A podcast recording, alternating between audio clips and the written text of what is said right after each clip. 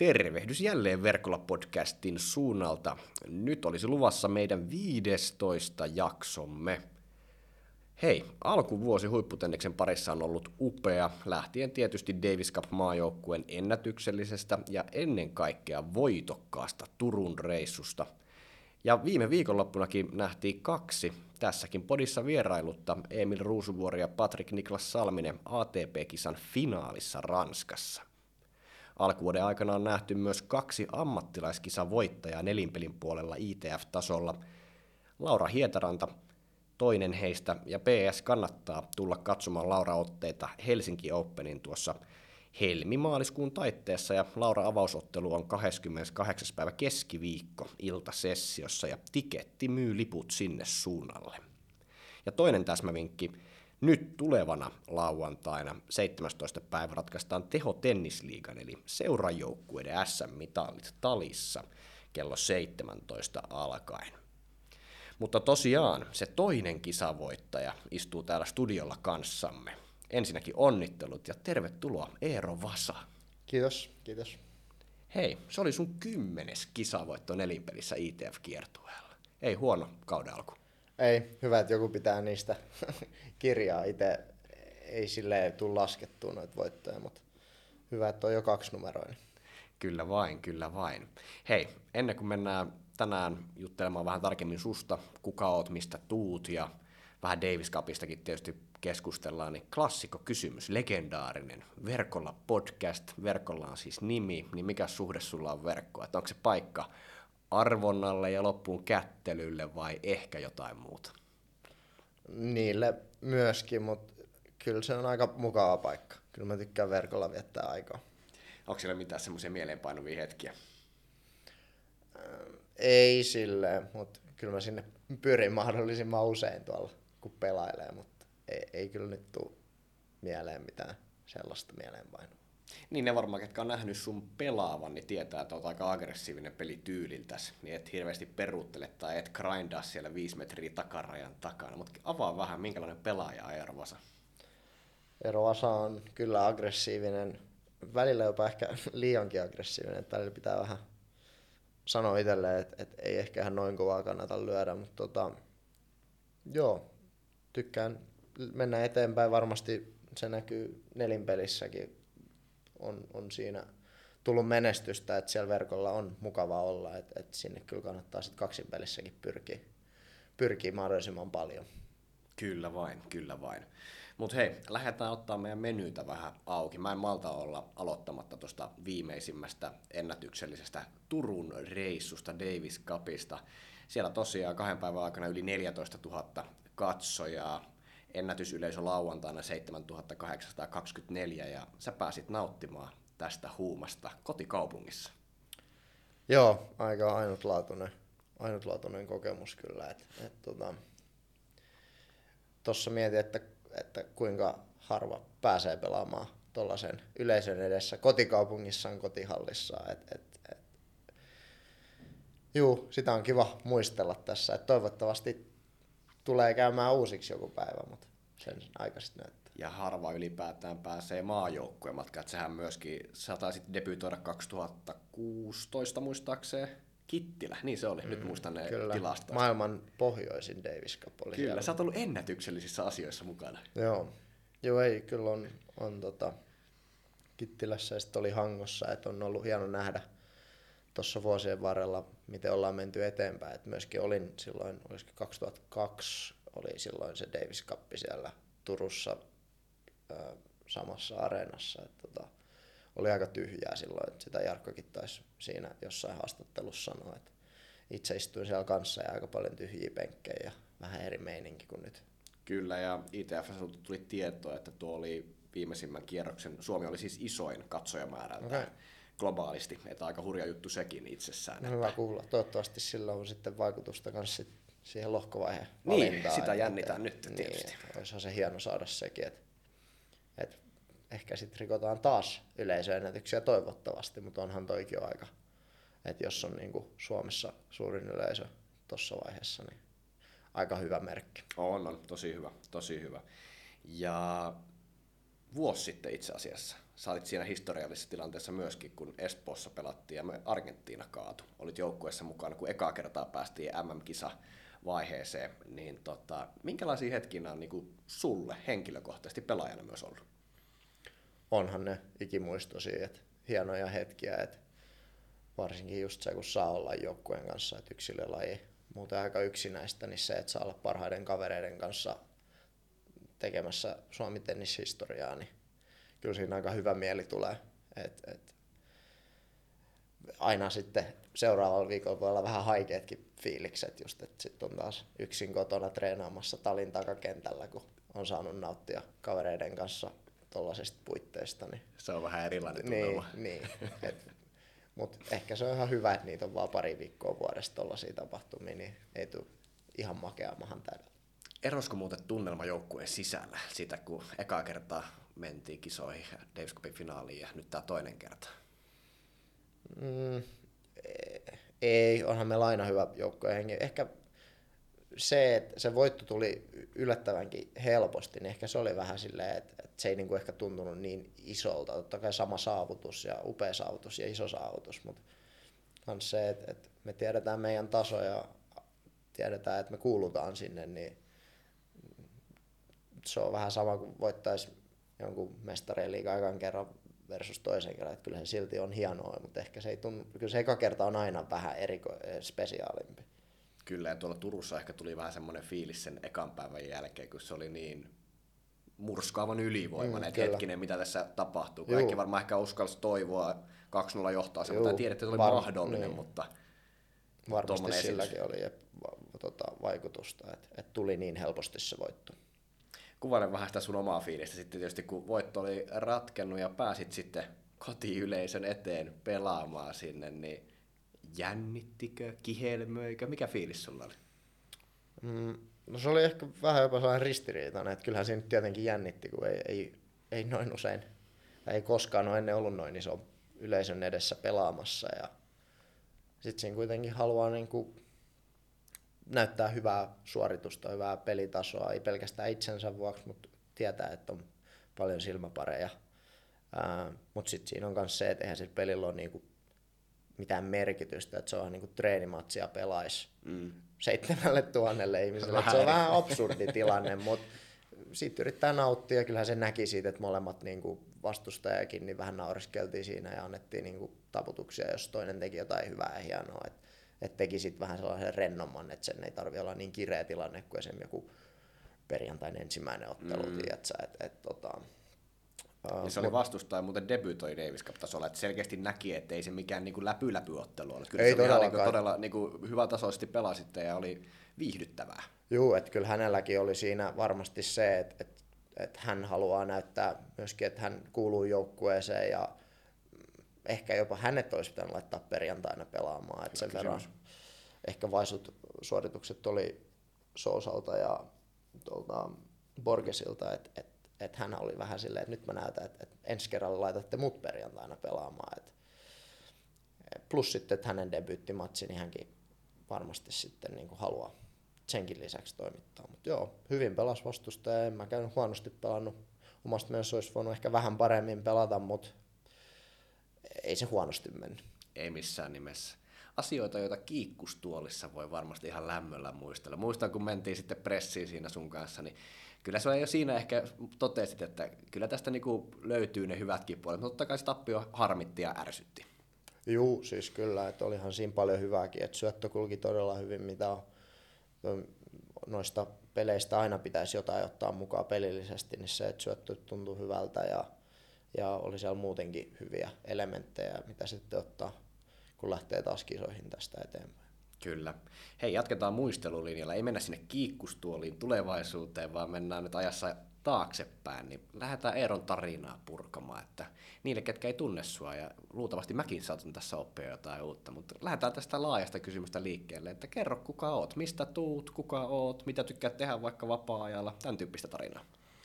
Joo, eli Eero Vasa on Turusta lähtöisin, ähm, ihan tota, urheilullisesta perheestä, että isä on pelannut jääkiekkoa ja äiti on urheillut vähän sitä sun tätä ja, ja molemmat veljekset urheilee myös, että Iiro myöskin pelaa tennistä ja Lauri pelaa jalkapalloa. Ja, ja ei siinä, tennistä on tullut pelattua neljävuotiaasta asti ja sitten kun toi Jarkon Akatemia perustettiin, niin siirryin Helsinkiin päin, että kävin sitten lukion täällä ja sitten lukion jälkeen tuli se ehkä yksi elämän suurimpia kysymyksiä, että jatkaako ammattilaisuralle suoraan vai meneekö yliopiston kautta ja, ja sitten tota Feden kanssa, Empun nykyisen valmentajan kanssa, joka valmensi silloin mua, niin pohdittiin pitkään ja tultiin siihen tulokseen, että ehkä se Amerikka on se oikea, oikea ratkaisu ja lähdettiin sitten Jenkkeihin ja sitten ehkä alkoikin ne ylä-alamäet vähän isommin, mitä sitten ehkä oli junnu vuosina. Et junnu vuosina pysyin hyvin terveenä ja sain pelata ja kisata niin paljon kuin sielu sieti. Ja sitten lähdettiin Jenkkeihin ja sitten tota, tuli jalkaleikkausta ja tuli sun muuta ja sitten tuli koronaa ja viimeiset, viimeiset 5-6 vuotta on ollut ylä- ja alamäkiä täynnä. Et on siellä paljon hyvääkin, mutta on siellä paljon huonoakin ollut, mutta tässä sitä ollaan nyt ja eteenpäin mennään päivä kerrallaan ja Helsingissä asustellaan nykyään. Ja se, niin mitä vapaa-aikana, mm. golfi, golfi, golfi. golfi on yksi, mikä on sellainen ehkä sama mikä näkyy tenniskentällä, että et ennen golfissa oli aika turhauttavaakin välillä, mutta nykyään se on sellainen rentouttava ajanvietä. Mitäs muuta, se ei se, kesä on sellainen, kesällä saa käydä mökillä ja grillailla ja välillä pelaan videopelejä kotona, kun sitten varsinkin nyt tälleen talven pimeinä aikoina. Siinä se sitten alkaa oleekin. Siinä tuli kattava hei läpileikkaus. Mentiin ihan sieltä niinku Junnu nelivuotiaan Eeron Tenniksen aloittamisesta tähän nykypäivääkin. Ja tuossa on niin monta tarttumapintaa, että mä lähden liikkeelle jostakin ja mä valitsen ton yliopistoasian, Yhdysvaltojen yliopisto. Ja Patrick Kaukovalta kävi tässä podissa ja kannattaa muuten he kuunnella se jakso, kuuntelijat, ketkä ette ole vielä kuunnellut. Siinä käytiin läpi tota, vähän rakennetta, että miten se homma toimii ja Paten uratarinaa sieltä puolelta. Tänään me Eeron kanssa ei keskitytä siihen niin paljon, mutta avaa vähän vielä sun omia kokemuksia siitä. Sanoit, että siellä oli niinku ylä- ja alamäkiä. Kiinnostaa ehkä kuulla, että oliko se rasitukseen liittyvää vai muuta, mutta ehkä semmoisen yleisesti suositteletko, lähdetään siitä liikkeelle, suositteletko, jos kyllä, niin kenelle? Kyllä suosittelen ehdottomasti, että onhan se niin hyvin rakennettu just sen, että pystyy yhdistämään opiskelun ja tenniksen pelaamalla ihan täyspäiväisesti, mutta samalla suorittaa sitten todella hyvät opiskelut. Niin omalla kohdalla itse asiassa kolme eri koulua tuli käytyä tässä. Et aloitin ensimmäisenä vuonna University of Central, Central Floridasta ja tota, siellä sitten alkoi ensimmäiset alamäet, kun syksyllä jalka murtui ja sitten käytiin jalkaleika- jalkaleikkauksessa ja sitten oltiinkin kipsi, kipsi alassa pari-kolme kuukautta ja sitten kun kausi alkoi tammikuussa, niin siinä meni oma aikansa, että pääsi niin kuin täyteen pelikuntoon. Ja sitten tuli koulun vaihto, mikä oli ihan suunniteltu alusta alkaen. Cornell-yliopistoon, New Yorkin osavaltio, ähm, aika eri kuin Floridan lämpö ja siellä oli sitten taas se akateeminen puoli aika vahvassa ähm, vahvassa osassa. Et, ja sen huomasi, että se iski aika shokkina, että, että niin huippuyliopisto akateemisesti niin siellä piti tehdä, niin se piti, mm. siellä piti oikeasti opiskella. Että menikö, Florin... menikö balanssi ehkä sun näkökulmasta väärään suuntaan? Anteeksi, mikä?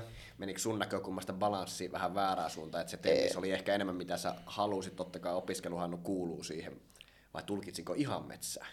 Ei, se, se ainahan tennis oli mulla niin kuin ykkösenä sinne lähtiessä ja se pysyi koko sen ajan ykkösenä, mutta ehkä se, siellä Floridassa se opiskelu oli niin helppoa, että alakouluikäisetkin varmaan jopa ehkä selviää okay. osista kursseista, että, että just se, että kuinka paljon töitä piti yhtäkkiä tehdä, niin se, se tuli aika shokkina. Kyllähän siihen sitten tottu yllättävän nopeasti, mutta tota, olihan siellä vähän eri kulttuuri sitten, että kun oli isompi joukkue ja sitten puolet joukkueesta ei ollut siellä sen tenniksen takia verrattuna, että sitten jos menee noihin kouluihin, missä on urheilu se ykkösasia, niin yleensä koko joukkue on niin kuin sitten mm. tennis tai mikä tahansa urheilu ja se on, niin keskittyy siihen enemmän kuin kouluun, mutta sitten tuolla on just se, että suurin osa joukkueesta oli vaan sen koulun takia. Totta kai ne kävi treeneissä, mutta sitten se näkyi niin kuin sit usein kentän ulkopuolella, että et tennis ei ollut se heidän ykkösasia.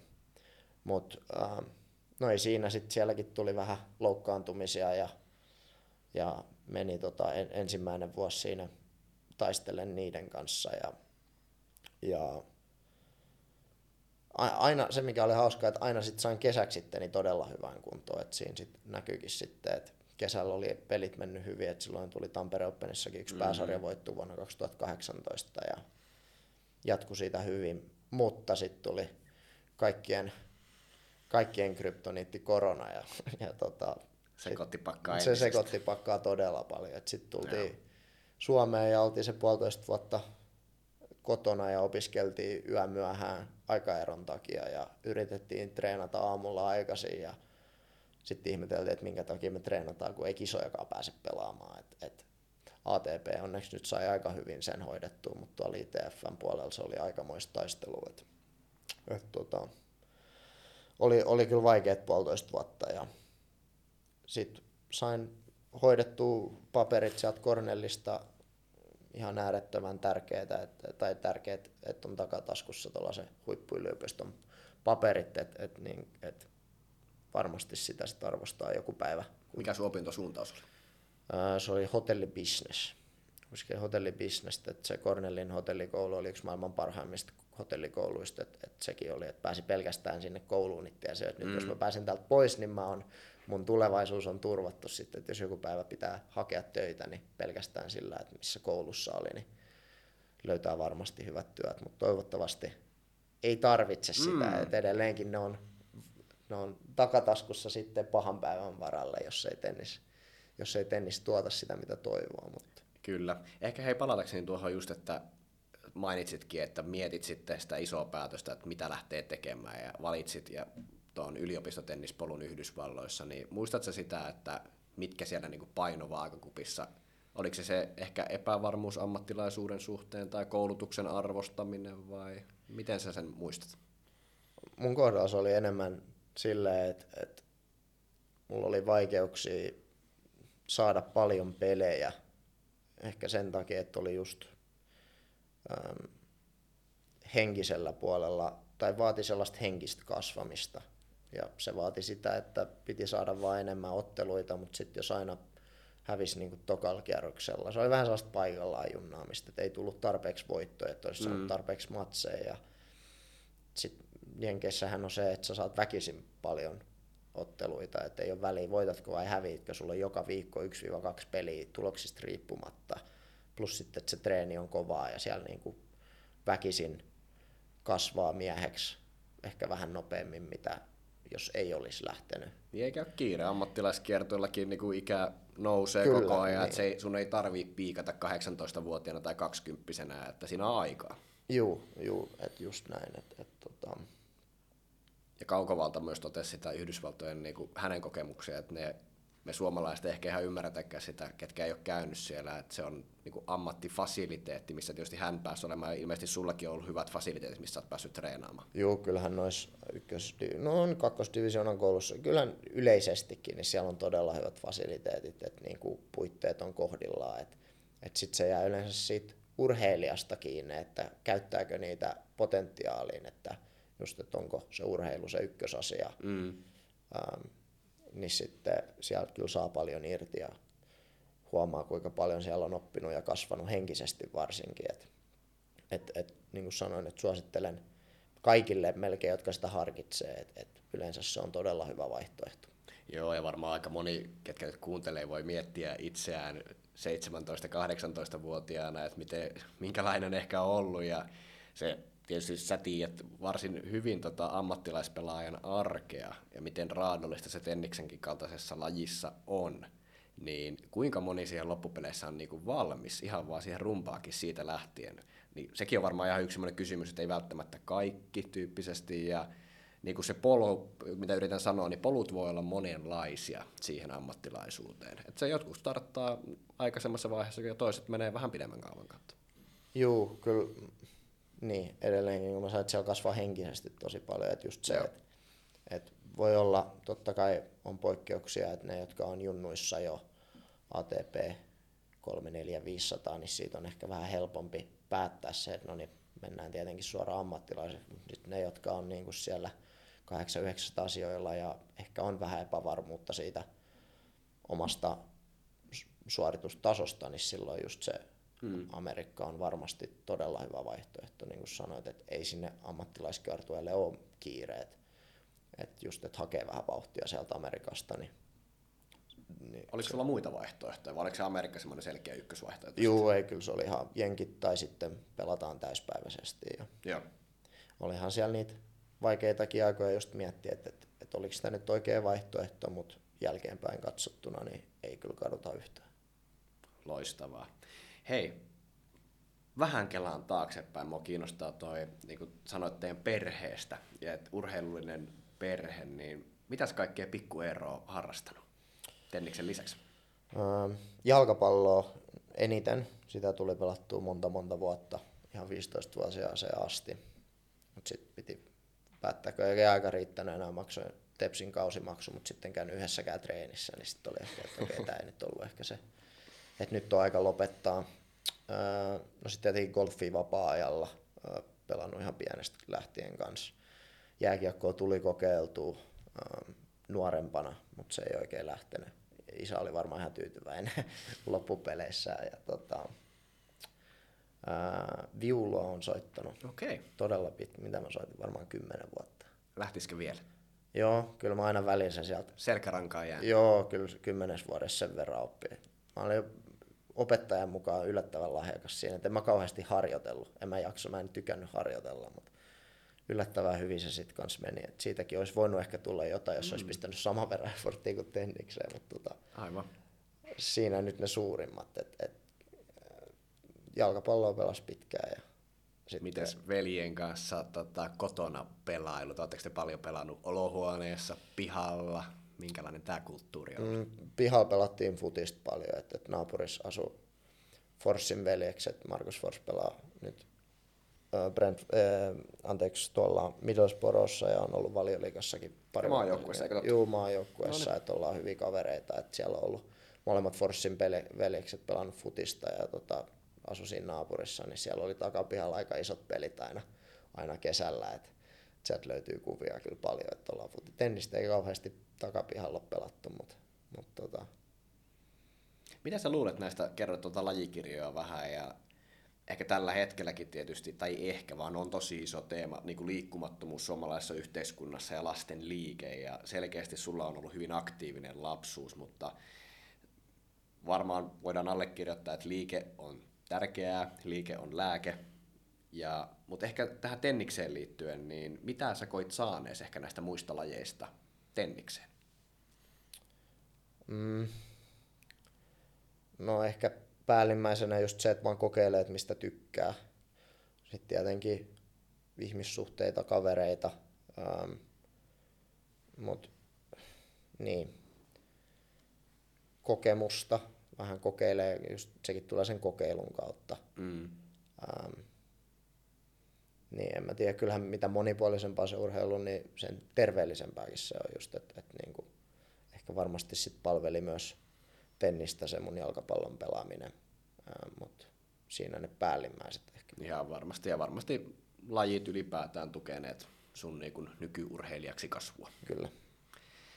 Miten sitten tennis, sanoit, että neljävuotiaana aloitit, niin mikä on ensimmäinen muisto tenniksestä? Mm, siellä tota, Henrik Johansen pyysi mut, tota, tai laittoi isälle viestiä. Henrik Johansen, joka oli myös Jarkon valmentaja silloin aikoinaan. Tuossa poikas kokeilee tänne vähän minitennistä ja sitten se sitten alkoi siellä Manhattanin neljännessä kerroksessa. Siellä on vietetty aika paljon aikaa silloin vielä kun siellä tenniskentät oli nykyään siellä. On... Nyt kuuntelijoiden pitäisi antaa keskittyä nähdä sun hymy. Sulla tuli Manhattanin kohdalla hyvä no, hymy päälle. Manhat, Manhat, hyviä muistoja selvästi. Niin, ne ihmiset, jotka tietää Turussa on se on, voiko sitä nyt niinku, se on kerros, ostoskeskus, kerrostalo. Se on niinku neljännes kerroksessa. Siellä oli kaksi kenttää ja sulkapallokenttiä ja kössikoppeja. Ja kössikopissakin on sitten hakattu aika monta tuntia pehmopalloa ennen treenejä.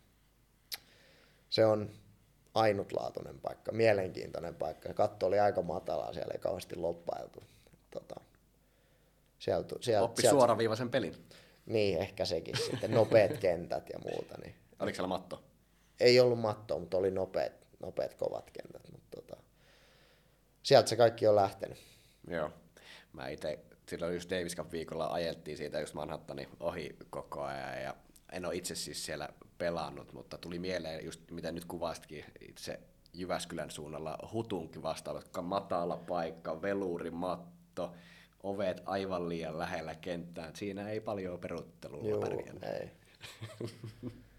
all right, all right. Hei, muistat sä, että mikä siinä tenniksessä alkoi kiehtomaan sit sua? Oliko se niinku lajin joku ominaisuus, mikä alkoi kiehtoa? En tiedä. Ehkä kun mä olin ihan hyvä siinä. Sehän on. olin ehkä parempi kuin futiksessa ja muissa urheilulajeissa, niin ehkä se oli se suurin. Ähm, kans ehkä se vaativuus, kuinka vaati, vaikeeta se oli sit loppupeleissä, mutta sitten kun oli hyvä siinä, niin Mm.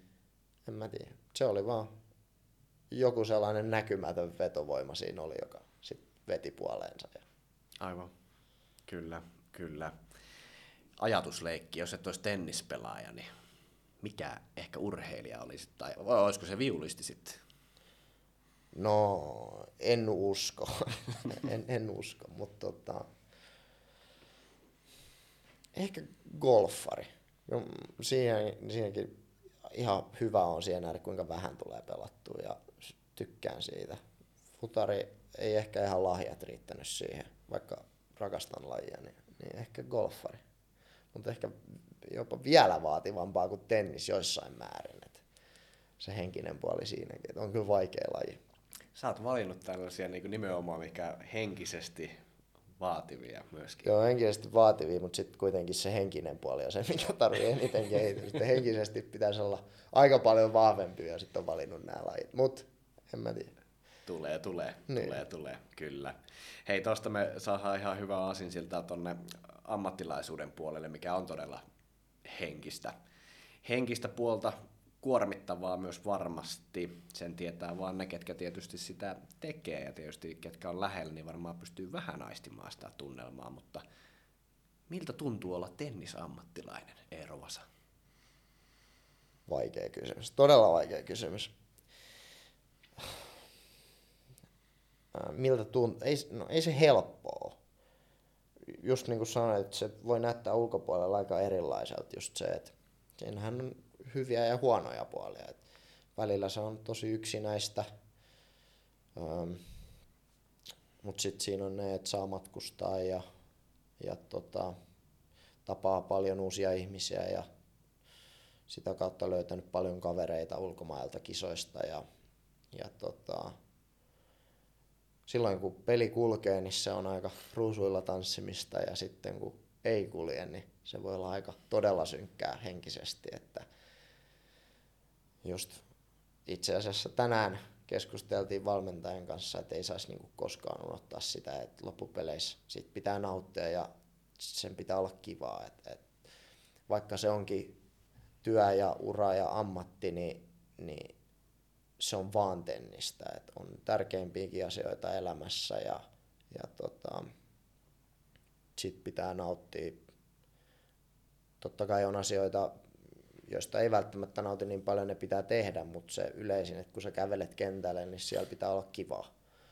Ja silloin kun se on kivaa, niin yleensä silloin myös kehittyy eniten ja lopputulokset on hyviä verrattuna siihen, että siellä on negatiivinen ja kiukuttelee, niin silloin ei, ei yleensä myöskään kehity. Siitä aika merkitä tuommoinen noin puolitoista minuuttia jokaiselle junnulle. Kuunnelkaa toi kohta ja myös vanhemmillekin. Erittäin hyvin kiteytit sitä puolta. Tota, puretaan sun arkeen vähän. Vähän aloitettiin tämä podcasti vähän isoista ympyröistä, se Davis Cup, ennätyksellinen yleisö. Se ei ole ihan sitä sun normiarkea, mutta minkälaista on sun normiarki? Joo, ei kyllä ole. Et niin kuin sanoin siinä, että vähän oli haikeat fiilikset tulla sitten tuonne Talin takakentille sen Gatorade Centerin jälkeen, mutta tota, arki on tällä hetkellä treenipainotteista, paljon treeniä, aamulla yhdet treenit ja iltapäivällä sitten yleensä toiset treenit ja sitten fysiikkatreeniä sinne ennen tai jälkeen ja sitten leputellaan loppupäivä, että käydään fysiolla tai ollaan kotona ja ladataan akkuja seuraavaan päivään. Et, et, et kisoja odotellessa, että sanotaanko, että tuolla, tuossa katsoo ulos, niin tulee aika huono mieli, mutta sitten onneksi miettii, että no, kahden päivän päästä pääsee Portugaliin ja sitten ollaankin jo sen verran pitkään reissussa, että kun tullaan takaisin, niin ulkon pitäisi olla vähän eri kelit. Et, et, tota. Kyllähän se kisoja varten me tennispelaajat eletään, että et, tota, niitä tässä innolla odotan. Kyllä, aivan varmasti. Minkälainen tiimi sulla? Tällä hetkellä tiimi on aika pieni ja tiivis, että tennis- ja fysiikkavalmentajana to- toimii Jarkko Haataja ja ähm, perhe on todella läheisesti mukana myös ihan arkipäiväisissä asioissa, että ähm, tukee henkisesti kuin rahallisestikin tällä hetkellä ja sitten ähm, manageri löytyy ja siinä sitten alkaa oleekin. Et pieni tiimi, mutta mun mielestä se on ihan hyvä pysyä intiiminä, niin mm. en mä tiedä. Mä, mä henkilökohtaisesti ainakin tykkään, että ei ole liikaa ihmisiä siinä ympärillä pörräämässä. Ja eikö se ole tärkeintä, että itsellä on luotto ja luottamus sitä omaa Juuri näin ydinporukkaansa kohtaan. Juuri näin. Tosiaan, nelinpelissä oot käynyt jo top 300, tällä hetkellä 315. Kaksinpelissäkin paras noteraus 601 ja tällä hetkellä siellä tuhannen hieman toisella puolella. Oot kertonut, että panostat tällä hetkellä niin kaksin kuin nelinpeliin, niin minkälaista se balanssin hakeminen tuossa? Sullakin nyt rankingissa on niin sen verran eroa nelinpeli, kaksinpeli, että varmaan kisaan pääsynkin kannalta siitä alkaa olla jo vähän merkitystäkin. Joo, sanotaanko näin, että ei ole helppoa silleen tehdä tuota päätöstä, että kun just toi nelinpeliranking alkaa olla sen verran puolensa vetävä, että voisi niinku harkita täysin pelaavan sitä, mutta sitten tietää oman potentiaalin kaksinpelipuolella, niin sekin on sitten se oma, se vetää niinku, se on niinku molemmat vetää köydenvetoa. Toinen vetää toiseen suuntaan ja toinen toiseen suuntaan. Ja, mm, tällä hetkellä, mä ajattelen nelinpeli kanssa vähän, että niin näkyy maailman ykkönen tällä hetkellä, paljon siellä oli ikään 40. Kolme. Niin, et, et nelinpelissä on ehkä vielä enemmän aikaa kuin kaksin pelissä, mm. et sinnekään ei ole mikään kiire. Ähm, ja sitten kun sitä nelinpeliä, myöskin kun se on fyysisesti aika paljon vähemmän vaatii kuin kaksin peli, että et sitä voi pelata siinä kaksin pelin ohella ihan hyvin ajattelematta, että toivottavasti tämä ei rasita mua liikaa öö, vielä ainakin tällä tasolla. Öö, Mutta niin, just se, että kyllä nyt vielä annetaan kaksin pelille jonkin verran aikaa, katsotaan miten lähtee käyntiin ja ehkä kuukausi pari kerrallaan katsotaan, että sitten jos, jos näyttää siltä, että, että ei lähde käyntiin, niin ehkä sitten on parempi siirtyä sinne nelinpelin puolelle, mutta potentiaalia löytyy kaksin peliä, sen tiedän itse, varmaan ehkä moni muukin tietää, että sitä ei koskaan tiedä, jos ne palaset loksahtaa täydellisesti kohdalleen. Riittää, että yhdessä kisassa voi tulla joku iso potti, niin se voi avata sen ketsuppipullon ja sitten se onkin siitä lähtien matka ylöspäin. Voi olla, että se ei ole myöskään mm. sen jälkeen, eihän sitä kukaan tiedä, mutta just, että et, niinku, viime vuonna tuli mietitty, että kyllä mun nyt pitää vielä ainakin kerran kokeilla – just sillä, että pysyisi terveenä, pelaisi koko kalenterivuoden. Että sehän pitää muistaa, että kun oli Jenkeissä, että ei ole saanut Pysty. pelata sitä koko mm. kalenterivuotta, niin ei myöskään oikeastaan tiedä, että mikä sitten on se oikea ranking-taso, missä voisi vuoden jälkeen olla. Niinpä. Et, et just tämä vuosi katsotaan nyt varmaan loppuun asti, ainakin nyt kesän alkuun asti katsotaan, jos nyt saa vähän lisää pisteitä, niin se helpottaa sitten pääsarjoihin pääsyä ja muuta. Ja, mm. ja tota, nelinpeliä siinä, sit siinä ohella tietenkin. Kyllä, ja nyt varmaan tuolla Turussa, ketkä nyt näki sun pelaavan, niin tosiaan Henrik Rocha, ketä vastaan pelaa sitten top 250 kaveri. Et eihän sitä niinku, se taso niinku lyönnillisesti, pelillisesti, se on aika pienistäkin jutuista sitten kiinni, vai miten sä itse sen koet, että 250 versus 850? Joo, siis lyönnillisesti erothan on todella todella pieniä voihan siellä olla, että, tai itse omalla kohdalla pelas Alexander Mülleria vastaan silloin ähm, loppuvuodesta tuolla HPPssä, niin oli sellainen, mitä kaveri oli top 100 ja oli sellainen olo, että mulla on paljon paremmat lyönnit kuin hänellä. Et missä mm. se ero sitten on, että sit se on muussa kuin siinä lyömisessä, että se on just pääkopassa, kokemuksessa, jaloissa ja ja ne erot on niin hiuksen hienoja, että just sen takia mä sanoin, että jos sä pystyt niinku pärjäät näitä top 200 äijää vastaan pelillisesti, niin mikä estää sen, että, että, että ne palakset loksahtaisi paikalle ja yhtäkkiä säkin oot siellä, pelaat samalla tasolla viikosta toiseen näiden kanssa. Mm. Edelleenkin, onko se helppoa? Ei. Onko mm. se kuinka mahdollista, sitä me ei tiedä. Se voi olla, että prosentit on 5 prosenttia tai 95 prosenttia. Aika näyttää vaan sen niin kauan, kun mennään päivästä toiseen ja tehdään oikeita asioita ja töitä, niin antaa parhaimmat mahikset itselleen siihen. Kyllä. Ja varmasti motivaatiota voisin kuvitella, että antaa sulle tämä, kun olet nähnyt lähtien tietysti vaikka Ruusuvuoren menestyksestä, menestyksestä tai sitten nyt Kaukovalta aloitti viime vuonna tekemään ammattilaisuutta. Toki taustaa on pohjaa pitkä patka.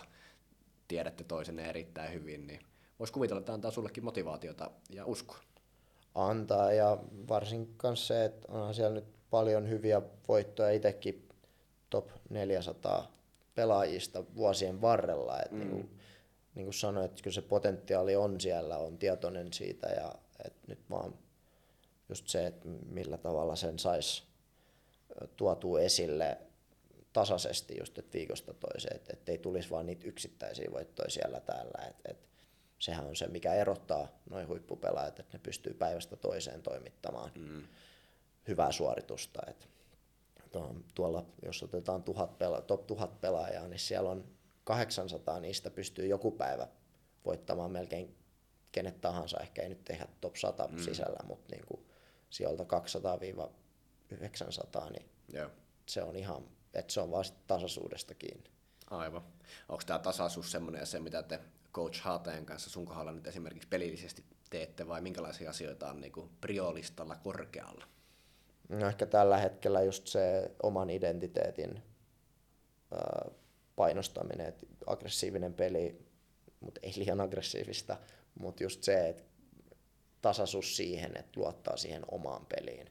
Yeah. Ja uskoo siihen päivästä toiseen, että tulee huonoja päiviä, tulee huonoja otteluita, mutta se, että kävelee kentältä pois ja sanoo, että mä tein mitä mun pitää tehdä.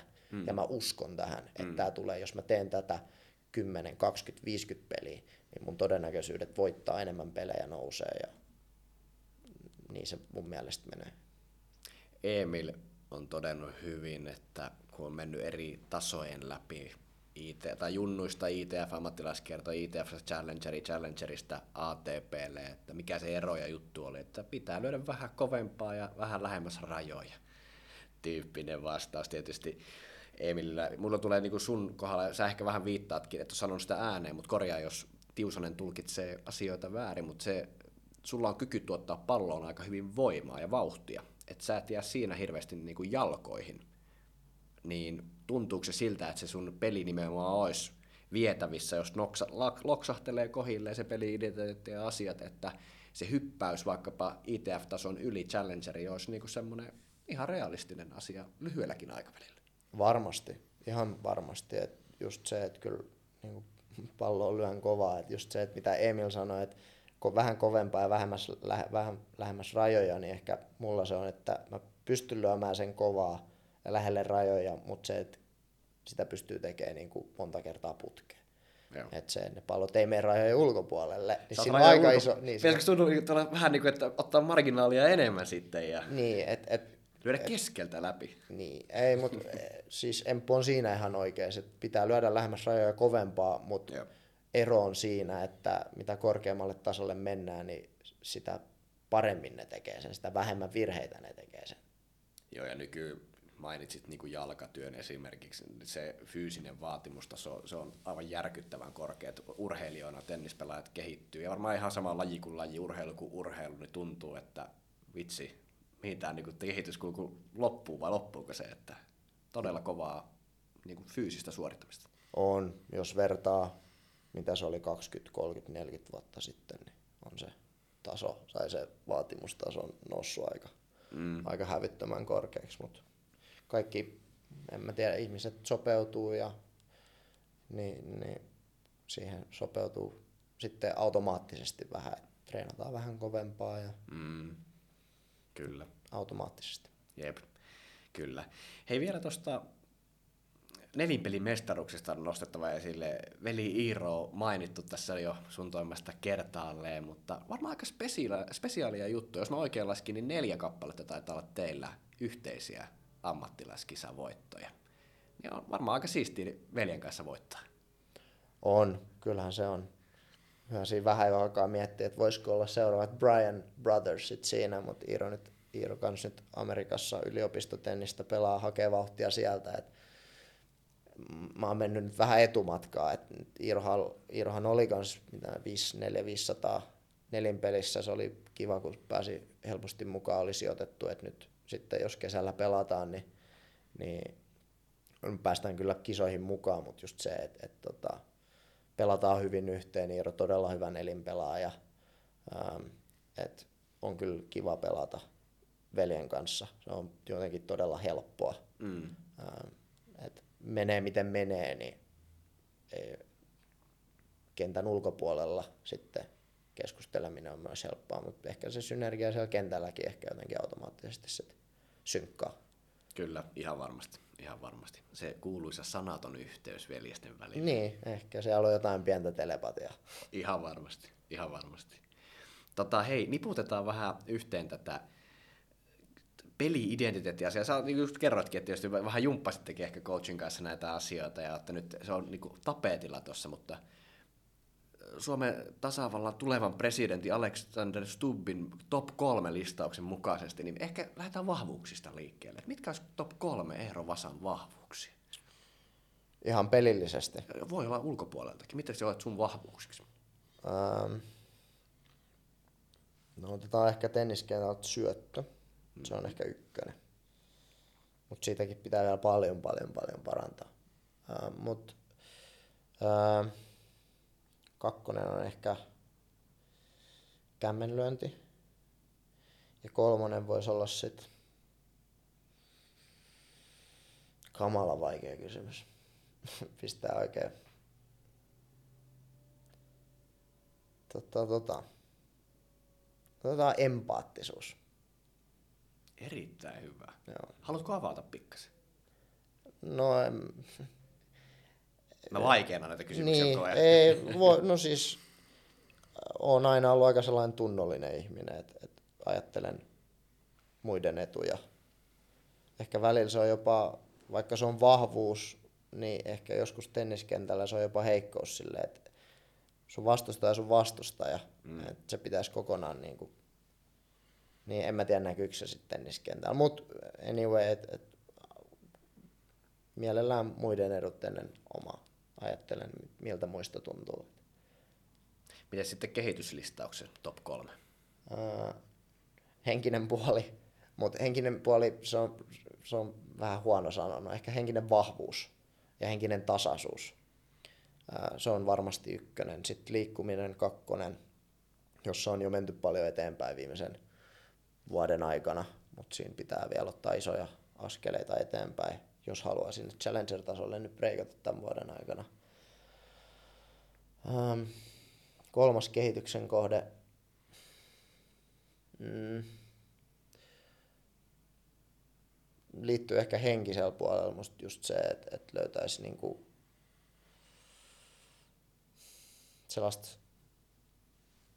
mm, nautinnollisuutta siihen. Et, niin kuin sanoin siinä, että tästä pitää nauttia.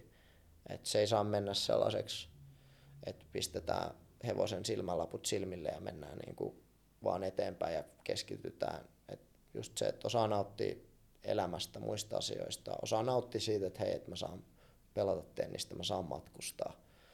Et, et just sen, että se on niin helposti sanottu, mutta mut siihen helposti tulee vauhtisokeeksi siihen arkeen, että mennään treeni, treeni, treeni, reissu, reissu, reissu, ja sitten jos ei mene hyvin, niin sitten hakataan päätä seinään ja ihmetellään, että miksei mene hyvin.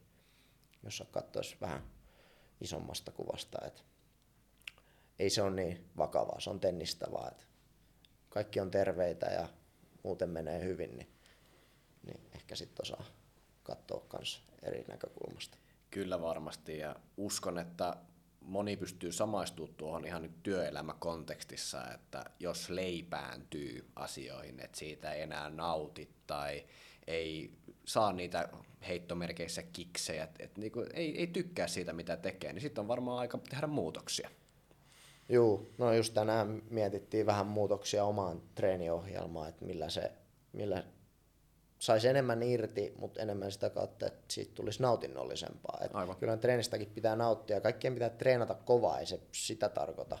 Se on vähän sama niin kuin sanoit työelämässä, että, että yleensähän me halutaan tehdä töitä, mistä me tykätään. Ja on niissäkin töissä on asioita, joita ei välttämättä ihan mielellään tee, mutta sitten loppupeleissä me tykätään siitä, sen takia mm. me ollaan siellä töissä. Et vähän sama tuossa tenniksessä, että me tehdään sitä sen takia, ei ehkä se, myöskin sen takia, että me ollaan ihan hyviä siinä, mutta se on kivaa, eihän kukaan mm. tekisi. Todella, onhan tuolla poikkeuksia joku Nick jos ei ollut, joku, onhan siellä joku Andre Agassikin vihastenniksen mm. pelaamista, mutta ne on ääritapauksia, mutta yleensähän me kaikki tykätään siitä. Niin just se, että sitä ei saa unohtaa. Ja sitten kun menee huonosti, niin sit se helposti menee siihen, että, että unohtaa sen, että hei, tämän kuuluu olla kivaa. Niinpä. Aivan loistavat hei loppukaneetit Eero tohon paikkaan, mutta ei lopeteta noihin, vaan lopetetaan podcastille tyypillisesti lyhyisiin eh, kysymyksiin, joihin sä vastaat yhdellä sanalla tai yhdellä lauseella. Okay. Eli lähdetään liikkeelle. Lentolyönti vai iskulyönti? Iskulyönti. Lempi tapa lopettaa piste. Voittolyönti. Millainen? Mm, verkolta ilmasta. Yksi sääntö, minkä muuttaisit tenniksessä? Äh. Onpa vaikea. Äh. Ota seuraava, mä palaan tuohon sitten, jos on seuraava vielä. On täällä seuraava. Mikä on tenniksessä parasta? Kilpaileminen. Se on tullut monelta kilpaileminen. Ja sitten reverse back, yksi sääntö, minkä muuttaisi niin Herra, jostas, Kova painetilanne tähän Mitä mulla ei tule mitään mieleen? Um, se on myös vähän kuin ITFissä on paljon eri sääntöjä, mitä sitten tuolla ATP Challengereja ja Tourin kisoissa on, mutta tuollainen yleinen sääntö, mitä mä haluaisin muuttaa? Ei ole pakko muuttaa mitään, jos en mä, ei, ei mulla tule mitään mieleen, mutta tämä on tylsä vastaus. Kyllä mä jota, heitetään, heitetään vähän tällainen, tällainen että et olisi vain yksi syöttö. Loistaa. Menit eri suuntaan. Pate laittoi kolme syöttöä, millä vähän naurettiin siinä. Ei, sit se, sit se menisi ihan, ei sit, ei sit tulisi mitään. Jengi vaan löysi ihan täysillä ja sitten toivoisi, että tekasta kaksi menee yksi. Joo, Pate otti sen kyllä samaan välittömästi takaisin, kun hieman naurahdin siihen. No en mäkään mutta... tuota haluaisi, mutta jos nyt joku, että se voisi muuttaa peliä aika paljon. Ja sitä on spekuloitukin. Mutta hei, Eero Vasa, lämmin kiitos vierailusta. Kiitos.